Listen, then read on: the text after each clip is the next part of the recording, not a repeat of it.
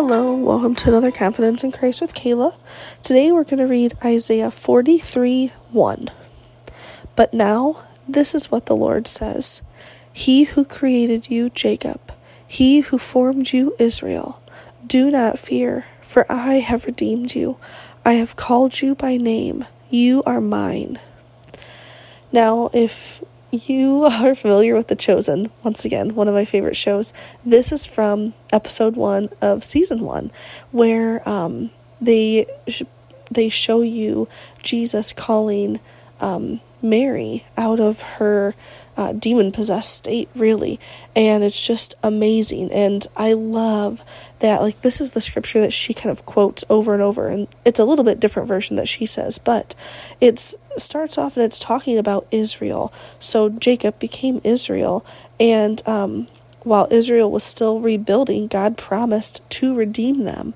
And he said, Do not fear, for I have redeemed you.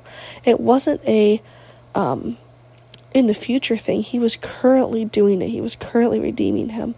And I believe that God is currently redeeming you, He's currently redeeming me. We are always in the potter's hands and he's always molding us and shaping us into who we are supposed to be in him and that's redemption he is changing our hearts and changing our minds to be more like him and it's such a beautiful process. It can be hard, but my goodness, is it worth it to be moldable and be um, teachable in God's word and in what He's trying to tell us? Um, I love that it says next, I have called you by name. You are mine. A personal God. That's who we are serving. We are serving such a personal God.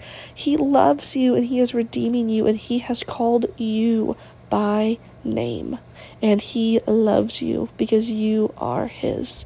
Today, there is no way not to find confidence in this verse.